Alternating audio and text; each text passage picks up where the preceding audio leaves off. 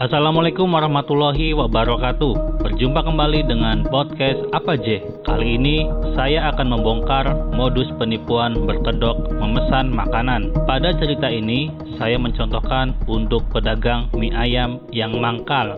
Sebelum mendengarkan, jangan lupa klik subscribe di channel YouTube Apa J. Pada suatu hari, ada pedagang mie ayam mangkal di pinggir jalan. Datang seorang perempuan muda dengan berpakaian daster.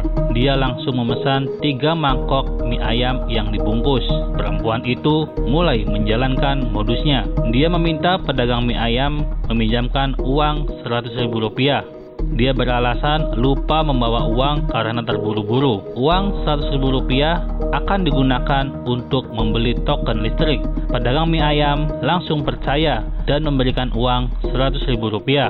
Dia berpikir pembeli itu akan kembali karena telah memesan mie ayam. Ia menduga perempuan itu bukan orang jauh, terlihat dari pakaian yang digunakan.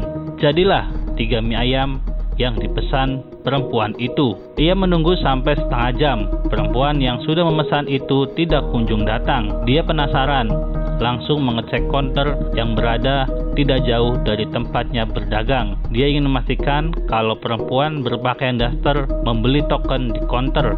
Saat ditanya kepada pelayan konter, ternyata tidak ada perempuan yang dimaksud.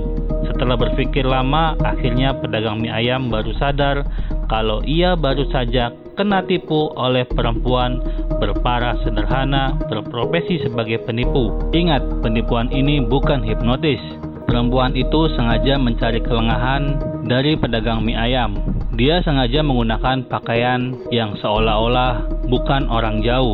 Intonasi kata-katanya meyakinkan bahwa dia benar-benar akan kembali. Biasanya alasan yang digunakan mudah dipahami secara logis Itulah modus penipuan yang sering digunakan kepada pedagang keliling. Hikmah yang dapat diambil dari cerita ini adalah jangan cepat percaya dengan siapa pun, termasuk pembeli yang baru dikenal. Jangan tertipu dengan tampang atau pakaian, apalagi kendaraan. Modus penipuan bermacam-macam dengan target yang tidak pandang bulu.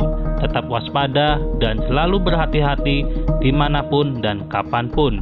Terima kasih sudah mendengarkan podcast apa J. Kalau punya cerita menarik silahkan kirim ke email apaj90 at gmail.com Sampai jumpa kembali di cerita berikutnya. Wassalamualaikum warahmatullahi wabarakatuh.